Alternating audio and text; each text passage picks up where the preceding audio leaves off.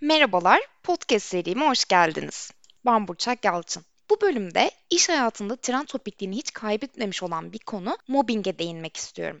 Belki mobbingin içine böyle biraz girmeden, derinlemesine incelemeden önce mobbingle ilgili şunları söylemekte fayda var. Mobbing, içimizden birilerinin mutlaka yaşamış olduğu ya da yaşama ihtimali yüksek bir konu. Dolayısıyla hepimiz birer potansiyel mobbing mağduruyuz da diyebiliriz iş hayatında. Bu yüzden de ben de bu bölümle beraber mobbingi biraz incelemek, size yakından tanıtmak istiyorum. Amacım da bu bölümde ne mobbingdir ne değildir bunun ayrımını yapabilmek. Mobbingin neden ortaya çıktığı, ve mobbing yaşayan bir insanın neler hissettiği hakkında biraz konuşmak istiyorum. Ve nerelerde el kaldırmalıyız, bunu nasıl yapmalıyız?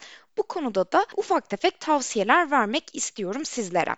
Belki de kavramın tanımından başlamakta fayda var çok kısaca. Mobbing aslında çok eski dönemlerden gelen bir kelime. İngilizce kökenli bir kelime ve biyologlar tarafından kullanılan bir kelime olarak aslında hayata geçmiş. Genellikle büyük kuş sürülerinin kendilerine yabancı ve tehlike olarak algıladıkları hayvanların üzerinde toplu olarak dolanma hareketlerini e, tanımlamak için kullanılan bir kelime mobbing.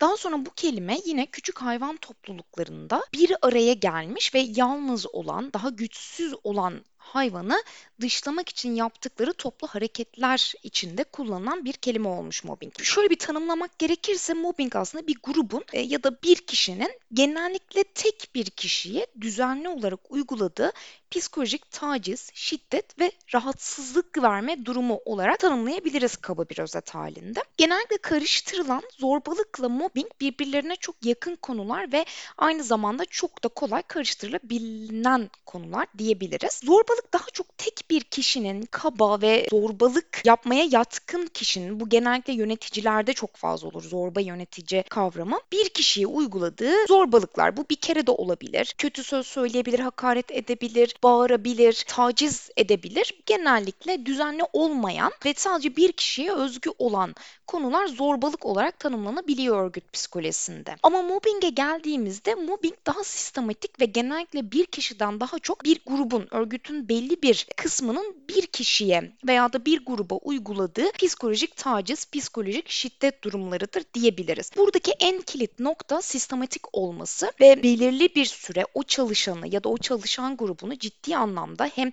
psikolojik olarak hem de fiziksel olarak olumsuz yönde etkiliyor olması gerekir. Aslında ne kadar saçma değil mi? Hepimiz iş hayatında belli bir amaç için bulunuyoruz ve bu amaç genellikle finansal anlamda kendimizi doyurmak ilk olarak. Ondan sonrasında kendimizi gerçekleştirme ihtiyacımız, yaptığımız işten, uzmanlık alanlarımızdan zevk alma ve bunu verimli bir aktiviteye dönüştürme ve bunun karşılıklarını da görme, izleme, başarı oranlarımızı takip etme gibi böyle küçük mutluluklarımız var o iş hayatı içerisinde ama neden birbirimize zorlaştırıyoruz bu durumu?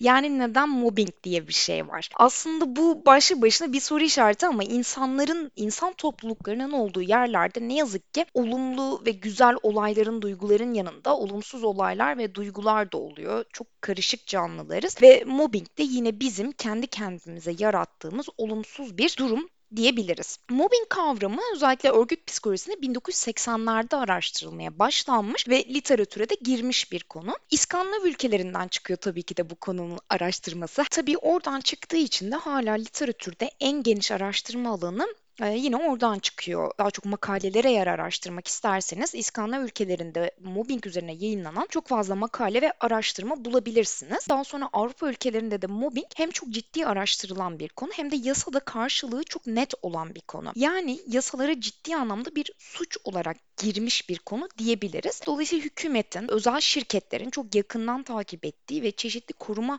yasalarıyla çalışanlarını koruduğu bir durum mobbing. Ama Türkiye'ye geldiğimizde evet bizde de Mart 2011'de bir e, başbakanlık genelgesiyle yayınlanan bir kanun var aslında. Psikolojik tacizin önlenmesi yani mobbingin önlenmesi kanunu var. Ancak tabii ki de bunu ne kadar tespit edebiliyoruz Türkiye'de ya da bu kanunlar çalışanları ne kadar koruyucu seviyede bilmiyorum. Belki bu tartışılabilir bir konu olabilir. Ama tespiti özellikle çok zor olduğu için ya da e, bazı kültürlerde bizim gibi kültürlerde bu tarz konuları itiraz etme, el kaldırma, ya ben gerçekten zorlanıyorum, bu beni olumsuz etkiliyor, acı çekiyorum diyebilmek çok zor olduğu için ve daha da önemlisi bir geçim kaygımız olduğu için bu yüzden iş ve finansal gelirimiz bizim için çok önemli olduğu için e, ne yapıyoruz? Bazı noktalarda susabiliyoruz, alttan alabiliyoruz, e, büyütmemeye çalışıyoruz, odağımızı başka bir yöne vermeye çalışıyoruz ve durumu e, kurtarmaya çalışıyoruz kendimiz için. Ama elbette ki bu içimizde biriktirdiğimiz konular hem iş hayatında hem de özel hayatımızda olumsuz duygular ya da olumsuz davranışlar olarak er ya da geç dışarı çıkıyor. Bu yüzden mobbingi tanımak ve bununla mücadele etmeye çalışmak, bundan kendimizi korumaya çalışmak bence çok önemli. Yapılan araştırmalarda mobbingin en çok sanayiye dayalı iş yerlerinde ardından finans ve e, sağlık sektöründe çok fazla yaşandığı incelenmiş. Peki neden oluyor? Yani neden bir takım insanlar mobbinge uğruyor. Yani diğer bir deyişle neden dışlanıyorlar, neden farklılaştırılıyorlar, sindiriliyorlar? Aslında temel neden kendi içinde saklı, farklı olmak. Yani örgütün farklı gördüğü kişiyi genellikle dışlama eğilimi var. Bu farklılık cinsiyete dayalı bir farklılık olabilir.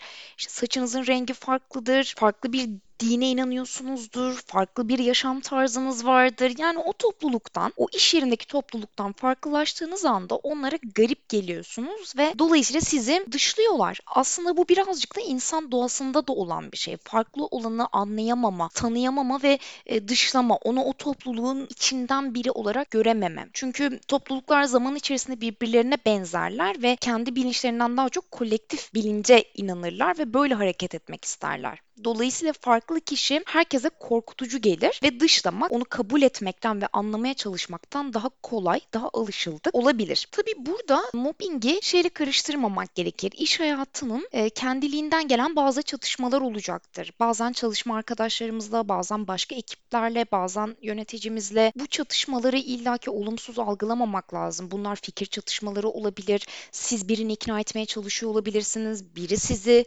ikna etmeye çalışıyor olabilir ve ortam biraz gerginleşebilir. Bunlar aslında iş hayatının, iş dinamiklerinin getirdiği şeyler. Ya da çok stresli bir iş yeriniz vardır ve yöneticinizden tutun bütün iş arkadaşlarınıza kadar herkes çok streslidir. Dolayısıyla çok güllük gülistanlık böyle pozitif havası olan bir iş yeriniz yoktur. Ya bunlar çok fazla mobbinge giren şeyler değil. Evet bu böyle olmalıdır demiyorum. Çok stresli bir iş ortamınız varsa bu böyle devam etmeli. Bu işin gereği budur demek istemiyorum ama belki o bu konunun içinde değerlendirilecek bir konu olmaya olmayabilir. Yani mobbingin içinde değerlendirilmeyebilir. Ya da işte yöneticinin kabalığı, zorbalığı bunlar başlı başına farklı konular olabilir. O yüzden burada ilk başta da bahsettiğim gibi sistematik olmak genellikle bir grubun bir kişiye yoğun olarak yaptığı ya da daha e, küçük bir gruba yaptığı ve gerçekten hem psikolojik hem de fiziksel olarak uzun vadeli olumsuz etkileyebilecek zararlar verdiği ve bunu da bilinçli olarak yaptığı durumları ele alacağız bu bölümde. Peki neler mobbinge giriyor? Hangi davranışlar mobbingtir? Bunlar artırılabilir e, her kişinin yaşadığı tecrübeye göre değişebilir ancak yapılan araştırmalar, mobbing mağdurlarıyla yapılan görüşmeler sonucunda belli başlı noktalar var ki bunlar genellikle kültürden ve ülkeden bağımsız olarak ortak bir mobbing davranışı üzerinde hemfikir olunmuş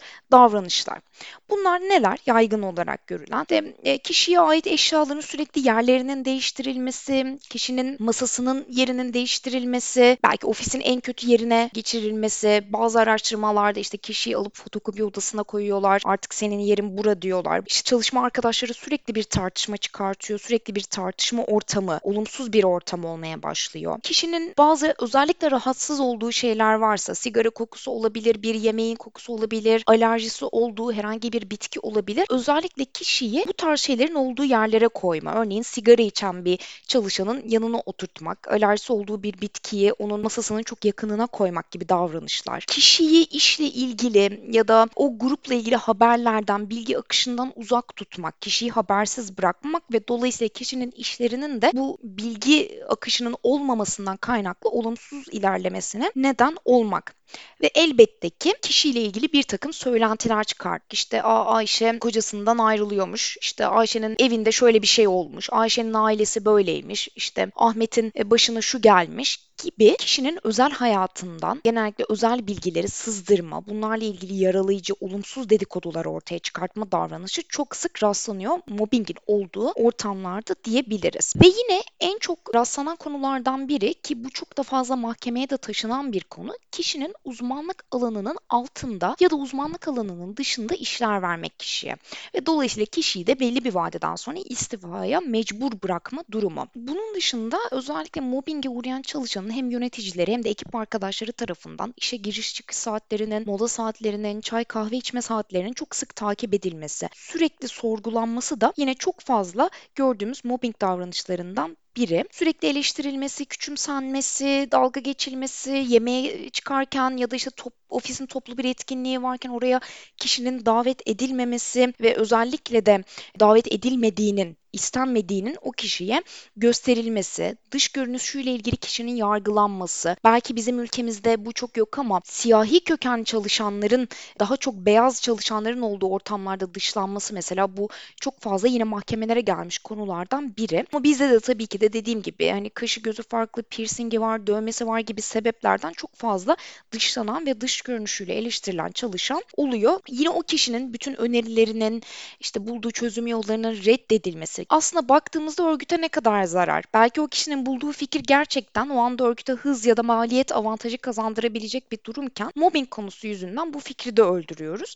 Bir, birazdan daha detaylı değineceğim ama kişiye verdiği zararların yanında aslında örgüte de verdiği çok ciddi zararları var mobbingin. Bu yüzden de bu konunun bence hem kişi düzeyinde hem de örgüt düzeyinde çok sıkı ele alınması gereken bir konu olduğunu düşünüyorum. Yine aynı şekilde bazı şirketlerde artık mobbingin daha da ileri seviye olduğu şirketlerde bu kişilerin ücretlerinin düşürülmesi ya da yaptığı işin çok altında ücret verilmesi, onunla eş zamanda başlayan aynı işi yapan kişilere oranla çok daha düşük maaşlar alması da yine bir mobbing davranışı olarak karşımıza çıkabiliyor. Şimdi bu davranışları gözden geçirdiğinizde şöyle düşünmenizi istemem. Ya ben bunların hepsini de yaşamıyorum ki ya da benim durumum bu kadar ağır değil ki. Bir kişinin mobbinge uğruyorum diyebilmesi için illaki bu az önce saydıklarımın hepsini yaşaması gerekmiyor ya da bu kadar şiddetli olarak yaşaması gerekmiyor. İşlerinden bir ya da birkaç tanesini düzenli olarak yaşıyor olabilirsiniz. Daha hafif ve orta şiddetli olarak yaşıyor olabilirsiniz. Bu bu durumu göz ardı edebileceğiniz ya da içinize atabileceğiniz anlamına gelmiyor. Mutlaka yapabileceğiniz bir şeyler var. Ama nereden başlamalıyız, nasıl başlamalıyız, nasıl destek almalıyız konuları tabii ki de kişiden kişiye ve şirketten şirkete göre değişecek. Bu konuya devam etmek istiyorum.